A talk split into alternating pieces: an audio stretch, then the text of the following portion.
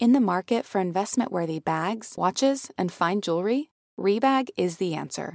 Rebag is a luxury resale platform where each piece is carefully inspected by experts to ensure quality and authenticity. Use Rebag to buy and sell finds from the world's top brands, including Louis Vuitton, Chanel, and Cartier. Head to Rebag dot com and get up to fifteen percent off your first purchase as a member with code REBAGNEW. Shop today at Rebag dot com. That's R E B A G dot com. And use promo code REBAGNEW for up to fifteen percent off your first purchase as a member. Selling a little... or a lot? Shopify helps you do your thing, however you cha-ching. Shopify is the global commerce platform that helps you sell at every stage of your business. What I love about Shopify is basically how no matter how big you want to grow, Shopify gives you everything you need to take control and take your business to the next level. I know we use Shopify here at Betches, and honestly, anyone with any kind of business could really benefit from Shopify. Whether you're selling scented soap or offering outdoor outfits, Shopify helps you sell everywhere, from their all-in-one e-commerce platform to their in-person P O S system. Wherever and whatever you're selling, Shopify's got you covered. Shopify helps you turn browsers into buyers with the internet's best converting checkout, fifteen percent better on average compared to other leading commerce platforms.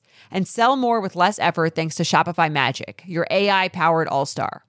Shopify powers ten percent of all e-commerce in the U S, and Shopify is the global force behind Allbirds, Rothy's, and Brooklinen, and millions of other entrepreneurs of every size across one hundred seventy-five countries.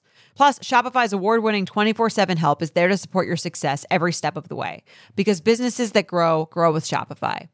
Sign up for a one dollar per month trial period at shopify.com slash betches, all lowercase. Go to shopify.com slash betches now to grow your business no matter what stage you're in. Shopify.com slash betches.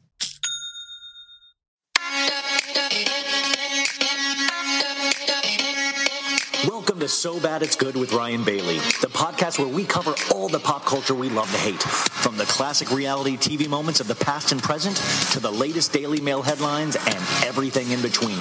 We'll dive into all the infamous and notorious messes you can't stop watching. I'm looking at you, Jax Taylor. I'm your host, Ryan Bailey. Bells high. This here's a jam for all the fellas. Try to do what those ladies tell us. Get shot down cause you're overzealous. Play hard to get females to get jealous. Okay, smarty, go to a party. Girls are scantily clad and showing body. A chick walks by you with chicken sex up, but you're standing on the wall like you was born Dexter. Next day's function, high class luncheon. Food is served and your stone cold munching. Music comes on and people start to dance, but then you ate so much and it'll spit your pants. A girl starts walking, guys start gawking. Sits down next to you and starts talking. Says she wanna dance cause she likes the groove. So come on, fat so and just bust the move. What's the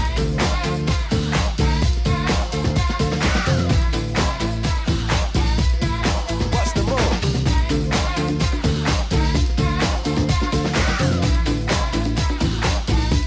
Just what's the move?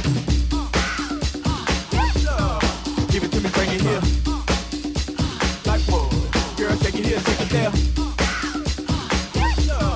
Give it to me, bring it here.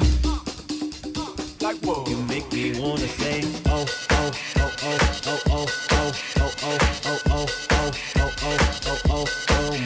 God. Uh-huh. Okay. Uh-huh. Okay. What's up? Yeah. Uh-huh. Okay. What's up? Yeah. Uh-huh. Okay. What's up? Yeah. Uh-huh. Okay. What's up? Uh-huh. Okay.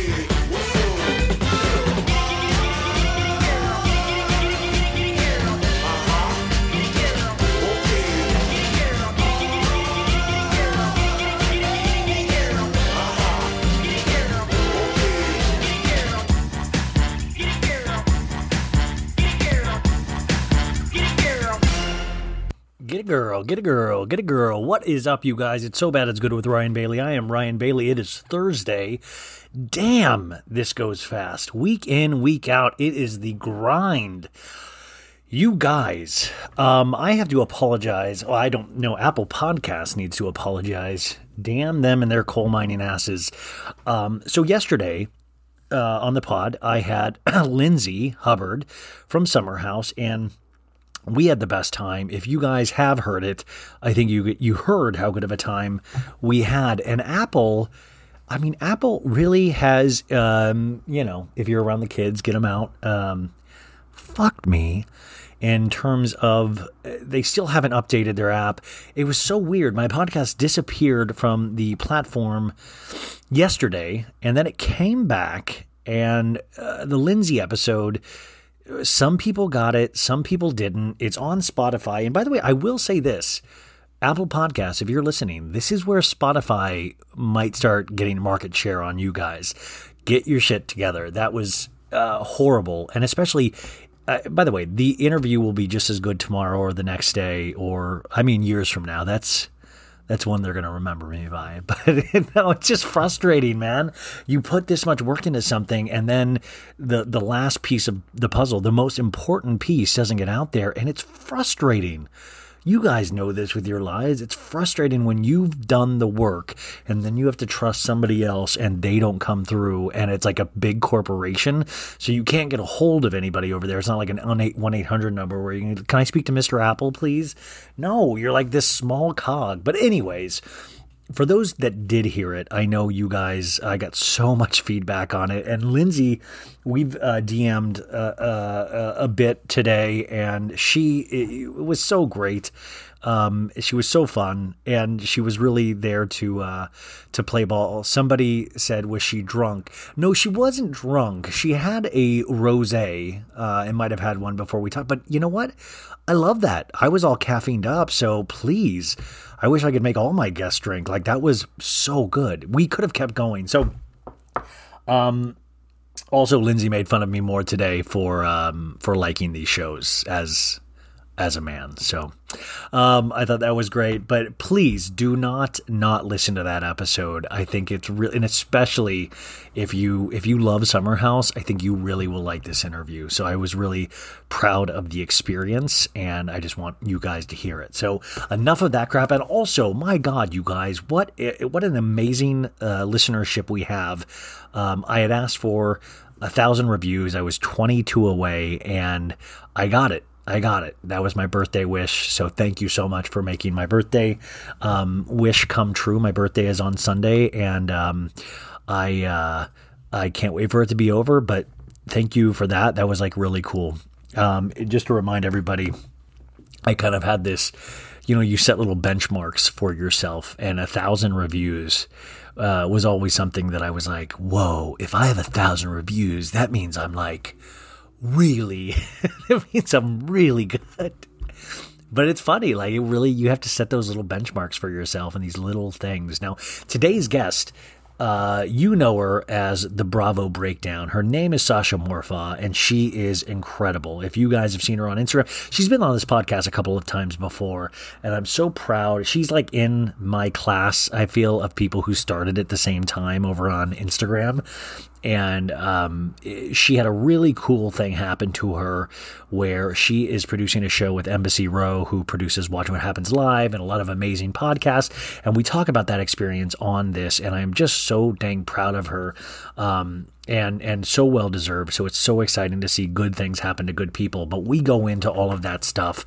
Um, but I'm going to talk about a couple of stories before we go there. And then Friday, you guys you guys that have seen Real Housewives of Dallas this season, now there's a plot on there. Cameron um, is training her new dog, Fancy. And yeah. We have the dog trainer on the show. So Brad Bevel, Cameron and Court's dog trainer of their dog Fancy, will be on the show. I talked to him today. He was awesome. And it's like a really cool conversation. Like, it's not, I, I everybody has something really cool to talk about. Like, that is, I, I, I, that's the one thing that never fails. Like, I can be in a bad mood before I start, or I can be in a bad mood after. But when I talk to somebody, it is kind of like the most excited exciting part of my day. And no matter what happens before or after, for those, like, that hour or that half hour that I'm talking to somebody, it's really cool because you're actually learning about somebody else. And this guy, he like he's like a genius with dogs. Like, he, he really is. Like, he talks about dogs and their behavioral um, Uh, you know, psychology, and I thought all of it was just fascinating, and he seems like a master at what he does, and I was like, shit, I'm like a master at podcasting, so I was like, do you have any questions for me? And he didn't have any, but that's going to be on Friday along with the Kardashian solo recap, so we got a full week of goodness, and I just really, man, what a, what a, what a, what a good week. Um, I don't know why I said what a three or four times. I just I guess I'm trying to fill the space. Uh, so Sasha is on today's show. I wanted to talk about a couple of things. Now, I watched Real Housewives of New Jersey. Are you guys feeling New Jersey? I feel like it's a little bit Atlanta-like. And we talk about Atlanta in today's interview with Sasha. But I feel like it's, I don't know. Like today was just one of those episodes where it just kind of came and went. You know, there was a, a scene where Melissa uh, was talking to Gabriella about, like, sex, and it was kind of weird because Melissa can't really pull off. You know, you can always tell when Melissa's playing to the camera. And I don't, you know, I don't have any problem with Melissa. A lot of people really dislike Melissa. I don't, but I do like, I do realize that a lot of her scenes have like this certain like rhythm to it where it's kind of fake. Uh, and of course we have Marge and her book, and they keep trying to make a plot line out of Marge's boss when she was younger, um, that she had sex with, but he kind of like forced that onto her. And I know there is a, a huge issue, and I'm not a huge issue. I know it's highlighting an issue that a lot of women go through in terms of men forcing themselves on them or them feeling like they need to to get ahead. And, you know, there's a real important, um, I guess, story there. But at the same time, uh, I just feel like it's being lost in a lot of the other things. Like I really uh, love Margaret. But this season, it's just, I feel like when they get a plot line like hers is the book and her house renovation kind of, but the book mainly. And if it doesn't really hit with audiences, then you're left with that plot line for the entirety of the season. And I'm excited to read or listen to the audiobook of Margaret's um, actual book. But I don't know, for some reason, it just kind of... Uh, and then you have Teresa. She finally admitted she had a boyfriend. And I, I don't know. Like, for some reason, it's not all coming together for me personally. But what I guess I love about these shows is that maybe it is coming together for somebody. It's not like a total failure. And we've had really high moments of the season when all the guys get together, or that first uh, episode with Jackie and Teresa. But I got to tell you, too, I, I've once again turned a major, you know, one eighty on Jackie. I really don't. I don't know. I don't. I don't, I, I think, I hate to say this, I think I might want her gone from the, I love this, like I'm some kind of king. I think I want her gone. I think I need her to leave now. Also, you know, this is why I need, and by the way, I think I have a lot of, uh, we had, um, my friend on uh, a couple months ago in January, and she's like a fashion person, and I need to get her back on because, uh, I don't know how to judge fashion. So when I see, and I feel like it's a huge part that I'm missing with this, when I see everybody post about like reunion outfits, and all I see is like, oh, they're all wearing white. Like I, I guys, I'm like, they're all pretty. I don't know what we're judging here. Like, I, you know, like, and everybody on Instagram makes a big deal out of this stuff because I know it's exciting for women, but like, I'm trying to be like, oh, well, they're all like, they're, they've all, you know, covered most of their bodies, you know, like, congratulations, like, we did it. Um, like, um, you know, I kind of get excited, like, oh, Andy's wearing another suit, cool, cool. But uh, unless they were, like, in, coming out in Halloween costumes, which would kind of be a really cool thing for a reunion, I don't get it. So, and I know it's a huge part of loving these shows. So I do need a fashion correspondent at times, because they were also showed the uh, Summer House reunion outfits, which, by the way, did you uh, get uh, in yesterday's interview with Lindsay, she admitted it's a two part reunion. So we have a two part Summer House reunion, which is great for only what we had eleven or twelve episodes. Perfect, perfect, perfect, perfect. And what I'm banking on is a secrets revealed episode after those two episodes. So we will see. Uh, I am holding my breath, so hopefully. But I even saw their outfits. The only thing I knew was that like Luke was wearing like this four button. Uh, I don't even know how to describe it, you guys. He was wearing like this kind of suit that looked four. I just keep saying four buttons. I don't, I don't know. Like, once again, they're all enclosed. It was pretty exciting. Um, We also are getting more and more confirmation, you guys, that Vanderpump Rules will be filming the first week of May. I will keep you posted as soon as I know anything. Uh, I will be camping out like it's a midnight screening of a new Harry Potter film, so I will be first in line. Uh, could you imagine if I just, like, have big signs? I'm like, let me in, Tom Tom forever. Um, I I think I've had enough time where I can get excited about the show again. Um, and also, all quiet on the Jackson Brittany fa- uh, front, or maybe I just have blocked it out. I have not checked if they've done any posts after uh, Nipplegate on Monday. Nipplegate, really, I mean, that's... Now, there is a theory going around more and more that Jax did that on purpose. Jax was like, let's show a little nip and give them something to talk about. Let's give no, that's, could you imagine that? If your husband, after you just birthed a baby, was like, let's show him the nips. No, honey, I don't want to. Show it. Show it. Um, I don't know. I, I pray for little baby Cruz every day. When I say my prayers at night, I'm like, little baby Jesus, little baby God and Jesus, will you pray? Will you pray with me for Cruz? Will you watch over baby Cruz? Um, his dad, Jason Cauchy, uh, exposes the mom's nipples to a wide swath of people on Instagram. Um, also, this is interesting. I watched this reality show on H B O Max because I was like, what the fuck is this? It was called Wahl Street, but it's W A H L Street, and it's a reality show about Mark Wahlberg and all of his businesses. Now, Mark Wahlberg fascinates me. I am a huge Huge fan of the movie Boogie Nights. Boogie Nights is directed by Paul Thomas Anderson, and um, you know, he plays an eighties porn star. Uh, and I, it, Paul Thomas Anderson is one of my favorite directors of all time. That, Magnolia, Punch Drunk Love, There Will Be Blood, uh, Phantom Thread was amazing. He's just somebody that I really, really love as a director. And uh, I know he's not everybody's cup of tea, but I love him. But I think it's Mark Wahlberg's best film is Boogie Nights. But I've always been fascinated with him because there was an article, and I've been meaning to talk with you. This has been like...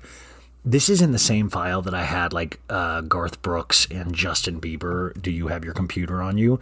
Because I read this article, and I wanted I wanted to read it to you guys, because I was like, this made me want to not um, live life anymore. If this is how, if like, if this is how somebody chooses to live their life, I'm doing it so the opposite of it, because we talk, I talk about this a lot about high functioning people. I talk about this on today's podcast with Sasha, because I'm like, how do people even manage? Like, it is so hard for me to, like, wake up in the morning. Like, there's like, and I mean, I'm awake physically, but mentally I don't get awake for like three hours. Like, people will be texting me. Like, it doesn't even hit me. It's, it's so weird. But I read this article, like, this was an article from February seventh, twenty twenty. So this is pre-COVID. And Mark is in that kind of same vein as Garth Brooks. And the fact that Garth is like, hey, I'm Garth. I love life to the fullest, you guys. I love it, you know. And he does things like, hey, I'm on Facebook. We're here. Who thought? I want to post cool stuff, slick stuff. Um, that, of course, was Garth Brooks uh, joining Facebook for the first time. If you are new to the podcast, uh, Garth has provided this podcast many, many moments because you can make fun of certain things that he says, but the thing that I love most about Garth Brooks is that he has this core belief that life is amazing and that everybody is one, and he's like a really positive person. So even when I think he's ridiculous, there is that flip side where you're like, well, he's still amazing because he really believes in what he's doing. He's like really believes in the human experience. And Mark Wahlberg, I got to tell you, I think he might be Garth Brooks Junior Because this guy, if you watch this Wahl Street, W A H L, Wahl Street, his hands are in everything. And he just goes around from thing to thing. And he has passion. And he's like, let's do, let's, I, you know, I don't have a real Mark Wahlberg accent. Like, how you doing? I'm Muck. I'm Mucky Muck. Like, that's not a Mark accent, but that's what we're going to use uh, for the sake of this. So this was an article about his daily life, okay? Now, Mark Wahlberg, if you don't know, um, he started off as Marky Mark, um, and his group was called Marky Mark and the Funky Bunch. And I don't really know what has happened to the Funky Bunch. I don't know if they Are they still a bunch? Do they hang out as a bunch? Dude, it's like, what? Ha- like, where? Where is the funky bunch now? Like, we know Mark is Mark Wahl, Marky Mark is Mark Wahlberg, but what happened to the funky bunch? Like, wouldn't it have sucked if you were one of the funky bunch, and you see Mark go to the top, and you're like, we're still the funky bunch. How? What? How do we? What? And and I don't even see him on Cameo. You know, like, hey, we're the funky bunch. Like, they can't even do cameos because you'd have to be, you'd have to have the bunch. Like, do they live together in like a condo situation where like the funky bunch all live together? Because the funky bunch implies they're a group of people, and you can't have the funky bunch living in like six different locations. So if you don't know, this was Marky Mark's big song. Um, that was hugely popular around the time his brother Donnie Wahlberg had New Kids on the Block.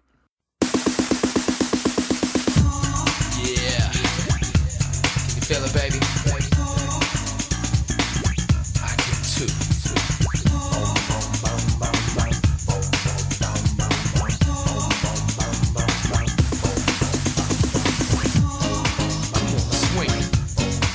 on, swing. Come on, swing. Donnie D's on the back up, drug free, so put the crack up. No need for speed, I'm anti. D R U G G I E my body is healthy. My rhymes make me wealthy. Help me to bring you a show with no intoxication. So come on, feel the vibration. Yeah. Can you feel it, baby? I can too. Can you feel it, baby? I can too. That was actually Mark Wahlberg. There's literally a lyric in there, D R U G G. I D R U G G Y in my body. Like, it's an anti-drug song. He told us years later that he was uh, a very big uh, marijuana user at the time. But like, so that whole video, you guys, was black and white, and he was all ripped up because he was a Calvin Klein model like right after this. Um, but I love the fact that some people don't know he had a rap career for like two albums, uh, and yeah, Marky Wahlberg and the Funky Bunch. So what? And also, I've never been in a situation with a, a lady where I'm like, "Can you feel it, baby? I can too." Wait. By the way, I would love. This is what I need a call in, uh, a call in line, because I would love to know the weirdest thing a guy has ever said to you intimately. Like, has guys, and, and for guys to guys or girls to girls, has anybody, has have people said, like, you feel it, baby? I can too. Hey, you feel it, baby? Could you imagine? I turn to you and go, can you feel it, baby? Can you feel it, baby? Can you feel it, baby? Can you feel it, baby? Oh, jeez, can you feel it, baby? Can you feel it? How do you even write that? Like, yo, in this one part, I want to say, can you feel it, baby? Can you feel it, baby? I would literally die. Can you feel it, baby? And then I would just choke laughing. Can you feel it, baby? Can you feel it, baby? Can you feel it, baby? Can you feel it, baby? Oh my God, I think I'm gonna die. Can you feel it, baby? Can you feel hey, hey, I got I got one question.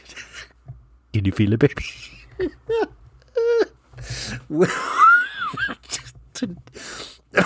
Tonight, if anybody has any significant others, before you go to bed, go, can you feel it, baby? Can you feel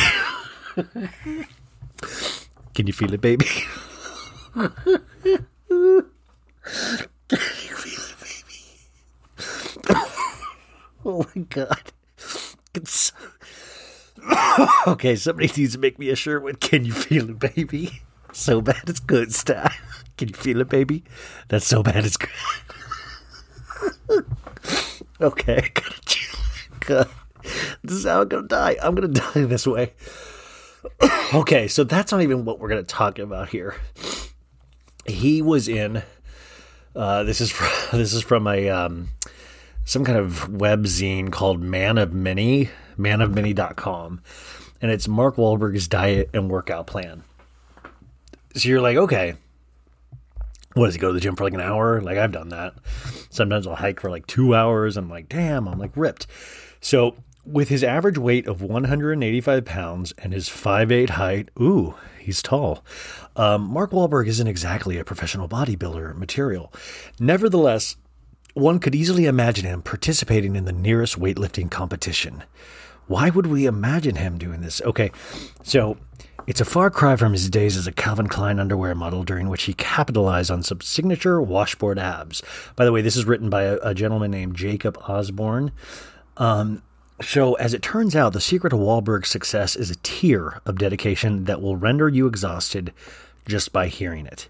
And you guys, just fair warning, it will exhaust you. I've gone through many, I've known about this article since it first came out over a year ago, and I went through phases. It was like, it was like a death where I went through like bargaining, like anger, sadness, because I was like, what the fuck? Like, and this guy's like a millionaire and stuff, and you're like, my whole point, whenever I think of somebody rich and all that, I think the whole point is to like get to a point where you don't have to work. And this guy, I'm just like, you've sucked all the fun out of being a star, you know? You'll, you'll see what I'm talking about. But he seems like he digs it. I don't know. Um, the actor has previously claimed that he wakes up as early as two thirty a.m. to start his day, and then launches into a diet and workout routine soon after. Okay. So are you guys ready for his his his plan? And by the way, I don't fall asleep lately until two thirty or three. And I'm not even drinking. Like, that's just, I don't, I don't. So anyways, okay. One of the actor's most recent diet programs has him consuming his first two meals before most of us have even woken up. Here we go. two thirty a.m. Wake up. So, okay. two thirty, hey, uh, what's up? I'm Mark. How you doing? Uh, can you feel it, baby? I'm up. two thirty a.m. You, okay, uh, two forty-five a.m., that's fifteen minutes later. If you do simple math, you can figure that out. Prayer time. So he's like, you know, Father, Son, Holy Spirit, yo, it's Mark, what's up, God? It's me, how you doing? So that's two forty-five a.m. He gives himself thirty minutes of prayer time. three fifteen a.m., breakfast number one. And you're like, damn, I love food, right? Food's awesome. He has steel oats, peanut butter, blueberries, and eggs. What the fuck are steel oats? Steel oats. Yo, can I get... And he, these are all prepared by a professional chef. Imagine being Mark's professional chef, having to wake up to make some steel oats. And like, a, like here's some Jif and steel oats with some blueberries and eggs. Okay, so he, he shovels that down. He has twenty-five minutes before three forty to five fifteen a.m., That's workout number one. So he's like, yo, I'm I got I'm full of I'm full of steel oats and peanut butter. I need to work out for like an hour and a half. So he does that at five fifteen. And then there is a fifteen minute window from five fifteen to five thirty. And that time is unaccounted for. So I don't know what he is. We need to figure out what he's doing in those fifteen minutes. But at five thirty a.m., breakfast number two. At five thirty a.m., breakfast number two. This one is a protein shake, three turkey burgers, and then five pieces of sweet potato. Now, if you're going to dangle something like five pieces, I want to know how big the pieces are. I am a quantity over quality person. So, like, what are we talking? In my head, are we like, do I get like five whole sweet potatoes? How are the sweet potatoes prepared? So many questions. So... five thirty, and then at six a.m. he showers. He's like, yo, gotta get in here, gotta wash this sweat off from my, my workout, my prayers. And then he has an hour and a half scheduled for showering, unless they're not sharing what he does. And so six to seven thirty a.m. seven thirty a.m. he golfs. So maybe like he has a drive to the golf. I don't know. seven thirty a.m. And then at eight a.m. he has a snack. And his snack is ten turkey meatballs. ten turkey meatballs. So it's like, is he on the golf course and are they like slinging meatballs at him? Like, is it like an old spaghetti factory? It's like, yo, let me see if I can catch him in my mouth. Mmm. Like, I just, this seems impossible. This seems like, okay, so eight a.m. and then nine thirty, he has an hour and a half. Like, this must all be together, because he's golfing at seven thirty, eight a.m.'s a snack. So, I mean, I'm assuming he's still golfing while he eats the snack. And then at nine thirty a.m., he does cryo chamber recovery, which is like that freezing machine that's supposed they've done on, on like Real Housewives before. We've seen it. So nine thirty, cryo chamber recovery. ten thirty a.m., breakfast number three. We have a grilled chicken salad. Now we're talking, with two hard-boiled eggs, olives, avocado, cucumber, tomato, and lettuce. That sounds, that now that is my speed. Okay, now eleven a.m., family time. Okay, that is very, family time. We got meetings. We got work calls. And then one p.m., we got lunch. And for lunch, he has a New York steak with green peppers. Now, I don't know about the green. I've heard I've heard multiple sources say green peppers aren't good for you. I don't know. So two p.m., we got more meetings and work calls. three p.m., pick up kids from school. He has like three kids, by the way. three thirty p.m., snack, grilled chicken with bok choy, of course. You know, when I was in elementary school, you know, my mom would be like, yo, snack time. I'd be like, grilled chicken with bok choy again? She'd be like, of course. Um, four p.m., workout number two. five p.m. shower, second shower of the day. Five thirty p.m. dinner, family time. Like, if you're his kids, or you're like, Dad, why are we eating at five thirty p.m.? Now, it's fish, uh, halibut or cod or sea bass with veggies such as sautéed spinach and bok choy. seven thirty, bedtime. When the fuck does he film his movies? Like, he didn't even schedule his movies in here. Like, how? What? What happens when he's on set? How does he do this? So. So seven thirty is bedtime, two thirty is wake up, seven thirty, eight thirty, nine thirty, ten thirty, eleven thirty. That's four hours, eleven thirty to twelve thirty, that's five hours to one thirty, six. So he's seven hours of sleep. Does he ever watch T V? I mean, nobody's going to want to, he probably doesn't want to watch his movies, but I, I just, I don't, I don't. It just upsets me so much. How, like, it's, it's, what, what is the fun of life if you can't, like, cancel shit? And, like, where do his friends come to him? But anyways, I've been watching this Wahl Street, and, um, uh, you know, it just follows him from thing to thing. And I got to tell you, it is pretty strenuous, and it doesn't even have this in, in it. But I, can you feel it, baby? Can you feel it, baby? Feel the vibration. Anyways, that is Mark Wahlberg's life. I don't, I, I just, I, I don't think I could ever do it, you guys. I just, I don't know. There's so many things. What if I got all hardcore like Mark Wahlberg? What if that's what it takes? What if I get Mark Wahlberg on this podcast? I'm like, no. From minute two, I do the mashup, and then from two to ten minutes, I talk about hello, how are you? From ten minutes, twelve minutes, I ask how you doing. You feel it, baby? Okay, okay, this is stupid. You guys, the last thing I want to talk about. Okay, the, be professional, Ryan. This is dumb. Uh, the last thing I, uh, I want to talk about is today. Speaking of H B O Max.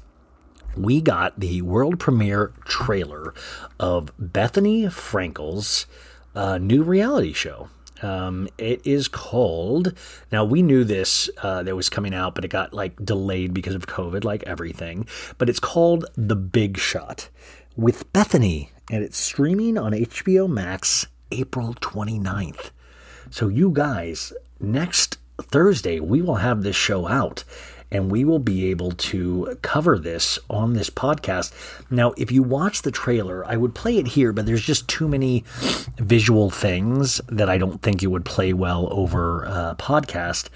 But it, basically, and I hate to say this, I think Donald Trump has a lawsuit on his hands. This seems like a direct ripoff of The Apprentice, where she's like, I'm a busy lady. I need to have somebody by my side. Uh, you know, I'm an entrepreneur. I do everything. And like, it's like some, you know, funny Bethenny jokes. It really does. It does seem like Bethenny's scenes of Real Housewives of New York. We see Dorinda pop up at a certain time.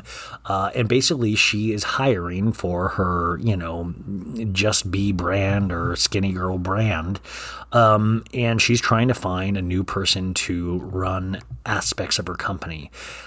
You know, it's a competition reality show. I, I got to tell you, it's probably going to be decent. I will watch it. But I, you know, when I say I'll watch something, that doesn't really mean a hell of beans. Like I, you know, I, I, I've watched most of like the Real World, like every season. I've watched every season of every Bravo show for the most part, and I'm catching up on the ones I don't. So I've watched so much bad T V in my day that me saying like I'll watch something doesn't mean like it's a stamp of approval. It just means like I'll pretty much watch anything, which I think a lot of you guys will as well. So I'll be interested to see what that is. And also, we never got to cover this story on Monday, but Bethenny Frankel did uh, supposedly do stand-up, and then she had somebody leak that story to Page Six. I was thinking it was going to be a part of this reality show, but they're saying no, it isn't.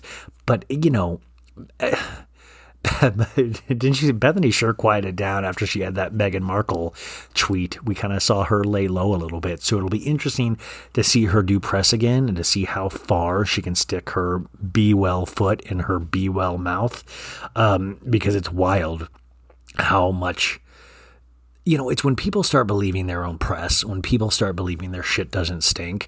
I've met a couple of celebrities, uh, you know, through the years where you're like, oh no, they're starting to believe all the shit we've said about them. Like, they're starting to believe they're untouchable. And for Bethenny, she has every reason to be confident, but it's interesting. Like, I always really appreciate the people that have quiet confidence, and that's whether it be a female or a male, because I think there's, you know, there's something strong in not telling everybody about something, but doing those things. And I got to tell you, Bethenny with her charity work, what a, I mean, what an amazing thing. And I, that's why I always kind of, uh, really appreciate certain aspects of Bethenny. But then when she tries to give her commentary on things that are not asked of her, it's like, girl, you, you're not on Entertainment Tonight. You're not asked to report on your opinions of Meghan Markle. Um, But it, it'll be interesting. I'm I'm actually really excited for that show, um, just to see what it's like. I, I like to. It'll be interesting to see if she can return to reality T V that is not Bravo. Um, so I will be very interested to see that. I, I, are you guys interested in it? Are you guys into that? Maybe we should cover it on the show. Let me know if we should cover it or if I should cover it on Patreon.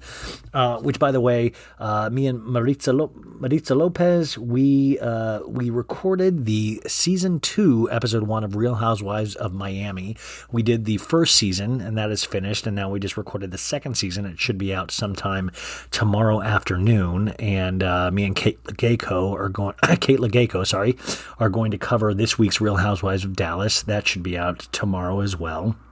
So there's things over there on the Patreon if you'd like that. But I got to tell you, Real Housewives of Miami.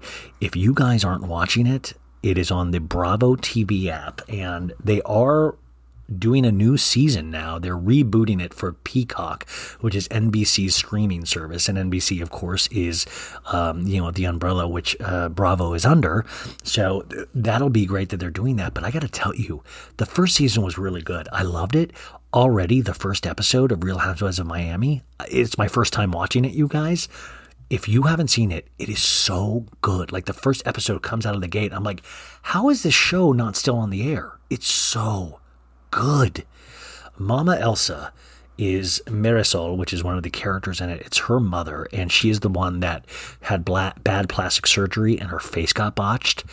And by the end of the, the first episode of the second season, she is being wheeled into an ambulance, and she's like, oh, I hurt. And, you know, the ladies are following her out, and I can't, it is classic Housewives. It harkens back to, remember Vicky Gunvalson on Vacation being wheeled out of that room? Remember? You know, and I was just like, this is amazing. It is still amazing that Bravo has such a catalog that, you know, I, I haven't watched all of it. So when I go back, I'm like, damn. I mean, they've been producing great content throughout the years, and I think that is incredible. So, um, but what also is incredible is my next guest. Damn, that was a smooth trans. That's smooth transition, baby. Smoothest I can get. We have an amazing next guest. Her name is Sasha Morfaw. Uh, of course, you guys know her as at the Bravo Breakdown on this Instagram, where she uh, does these amazing edited pieces. Um, her and her dude do this together. Um, and I don't think we've ever actually got to meet her guy, but he helps her with these. But it is so edited perfectly. Um, just really great. And, and the true uh, gift of all of this is Sasha herself. And, uh, Uh, she's an actor, so I really appreciate talking to her from a different angle than with a lot of people, because we kind of have lived similar lifestyles as actors. So it's great to talk. We talk a little bit about acting, um, and then we, of course, switch it into what she's doing with Embassy Row, uh, with uh, the, the deal she just signed. And then, of course, we go around the world with Real Housewives of Atlanta, Real Housewives of Dallas, little Vanderpump, a little uh, a lot of Summer House. We go all around the map. I love her so much. So I think you are going to really, really dig this conversation. So So you guys, this is Thursday. We are almost to the end of the week. I hope you guys have a great Thursday. And also, I just want to remind you, please uh, give that Lindsay uh, interview uh, a chance. Or not a chance, just listen to it, because it's not on Apple Podcasts, obviously, for some people. So don't forget it, because I just had such a good time, and I, I, I think you guys will really laugh uh, during it. So um, we will talk to you on Friday. Bye, guys. Here's Sasha. You can feel it, baby.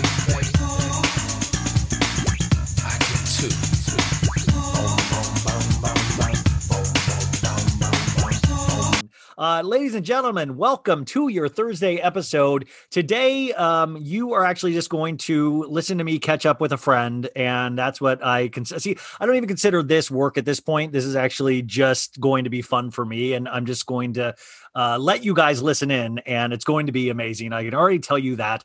Um, this person, you might know her as uh, the Bravo Breakdown, but uh, what you might not know is uh, we're going to find out more about is she is potentially uh, going to have a show out there based on what you've already seen on Instagram, which I need to find out all the information. Plus, she was on Watch What Happens Live. Uh, she she was on there with, with all the greats. She is now on the Mount Rushmore, and I remember uh, watching that with pride. Um, but we're going to talk about all the shows. We're going to talk about what she's up to. So, ladies and gentlemen, welcome back to the pod, Sasha Morfaw. Sasha, My thank God. you so much. Thank you, Ryan. I'm so happy to be back. I was so looking forward to talking to you today. It just makes my No, it's day. One of those things where I was like, oh, this is so easy. This is not even work. And I, well, not that I think of this as work, but you know what I'm saying? Where you're yeah. like, oh, I have a, a shorthand with this person a little bit, you know?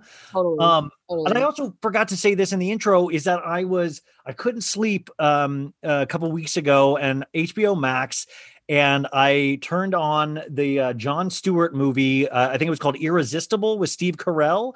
And you were in the Steve Carell. Uh, oh my the, gosh. The, I was so, I was like, holy crap, holy crap. I was like, where's he going with this? I'm like, H B O Max. I'm like, what am I watching on H B O Max? Like, oh, that's it. Yes. No, I mean, like, well, that's what I, I find. Uh, I love talking to you because it reminds, you know, like I, I, I am an actor. I started off as an actor, and so are you. And the first conversation I had with you, it was definitely during quarantine and stuff. And we were talking about pivoting in careers and going which way the, the, the river takes you. And I feel for this, like, you know, you're still an actor, an amazing actor, auditioning. I believe you just uh, booked a commercial, which you shot, mm-hmm. but this really cool path opened because of shows that you love to watch. Yeah, it, it's it's so crazy that it shows that I love to watch that my actor friends used to shame me for. I know. You know, I'm like, take that. Take they thought that. less of you. They thought less of you for this. I know. It's so funny. It's just it's just one of those things where it's like, okay, you like you said, you just go with it. Like, would I have ever guessed that this is what I would be doing a year a year ago? No, I would have never. Would you have ever? Like, I never would have thought oh. that was possible. If I thought I was going to be at my desk talking about Bravo for like five oh hours at, time at night, and like, yeah, I mean, but yeah, at the same time, great. you know, I, I can say I never thought it, but at the same time, it doesn't, you know, it like doesn't surprise me. Oh like, yeah, it makes sense. Like a, it makes yeah. total sense. It's, it's, yeah, I love it so much, but yeah, it's, it's one of those things where it's like, okay, you just kind of keep taking the next right action. You know what I mean? It's like, okay, so you make the video, you talk about Bravo, and then you just say yes to everything. And that's literally just what it's been like for me. Just like, okay, I'm just going to put myself out there and then say yes to everything. And I know that's, just, I feel, you know, that sounds corny because, you know, Shonda Rhimes, her year. Oh, yes. I read that book. I read that. I'm the, like, the power, it really the does power, work. The power, the of, power yes. of yes. Yeah, yeah, yeah. You really do. You just like go with it. I'm like, and then when, you know, with the quarantine, when the time, when your time opens up like that, you know, as an actor, you never have that time to start a whole new project. Yes. You know what I mean? Because you're always constantly chasing, looking for the next audition, the next class, the next job. I mean, that, so that being an actor is like a nonstop hamster wheel. Mm-hmm. And so when you when you do slow down, or or you realize like, is this going to keep up until I die? Like, I mean, right. like, how exactly. Do you, Where does exactly. this get off? And I think that's kind of Bravo has been a refuge for me in that sense, where it's like stability in a life of no mm-hmm. stability as an actor, mm-hmm. you know? Oh, yeah. Cause, and it's also kind of like that same scary, scary kind of feeling, because it reminds me of like the soap operas where it's like, it could go on forever. Like we could probably talk about Bravo until we die. Yeah. Well, well, do you ever get scared Bravo's going to go away? Like I get scared. Like, I, like exactly. I was like, we got to get new people involved. Like we all know, like there's like a hundred of us nutcases that watch everything and we talk about it, but I'm like, uh, are we bringing new people into this? We got to get we, the outreach has got to be there, you know? I know. I know. I know. Um, so what I wanted to start with, so, you know, I, I think I read the announcement from you or for Embassy Row or so. So Embassy Row, they are the company that produces things like Watch What Happens Live. They have a string of amazing podcasts. They are really, um, you know, if I were to make a, a list of dream companies to work with, I think they would be on it. How do you get approached? Because I was also listening back to our first interview and I, I was saying, Hollywood sometimes is a little not as imaginative as it could be, and it'll take a fully formed pro- product, which I think the Bravo breakdown is. It looks beautiful. The comedy is there. The editing is there. And I know you and your mister uh, put this together, but like, uh, how does it, how do they approach you? Like, what is that meeting like? So they asked me to do Watch What Happens Live. Yeah. With like a day, like a day's notice. So I did Watch What Happens Live. You say, no, I need two days. I can't. Right, I can't right, right, right, right. No, no, no, no. Right. I'm like, cool, let's do it.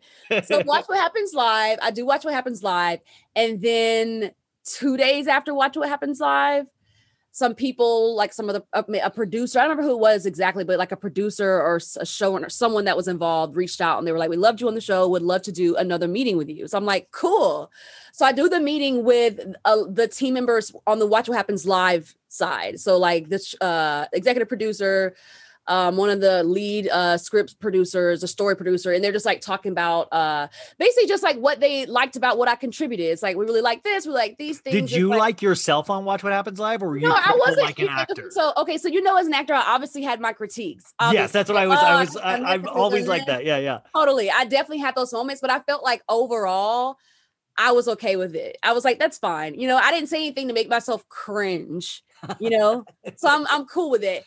As long as you don't say anything problematic, honestly, I'm good with anybody. Just don't say anything racist. Don't say anything homophobic. I don't care what you say. You can oh, have- that would be that would be incredible if you you said something racist and homophobic on oh, right, your, right, your right. appearance. Yeah, you just ruined it all in one spot. Yeah, but that's how I go about it, because I tell people that though when people ask me, it's just like, when you're being in a position where you're asked for your opinion, or you're just like having a conversation and you know that a lot of people are going to see it, if the best you can do is just be open and be like yourself and a nice person, it's like people are, you know, it's fine.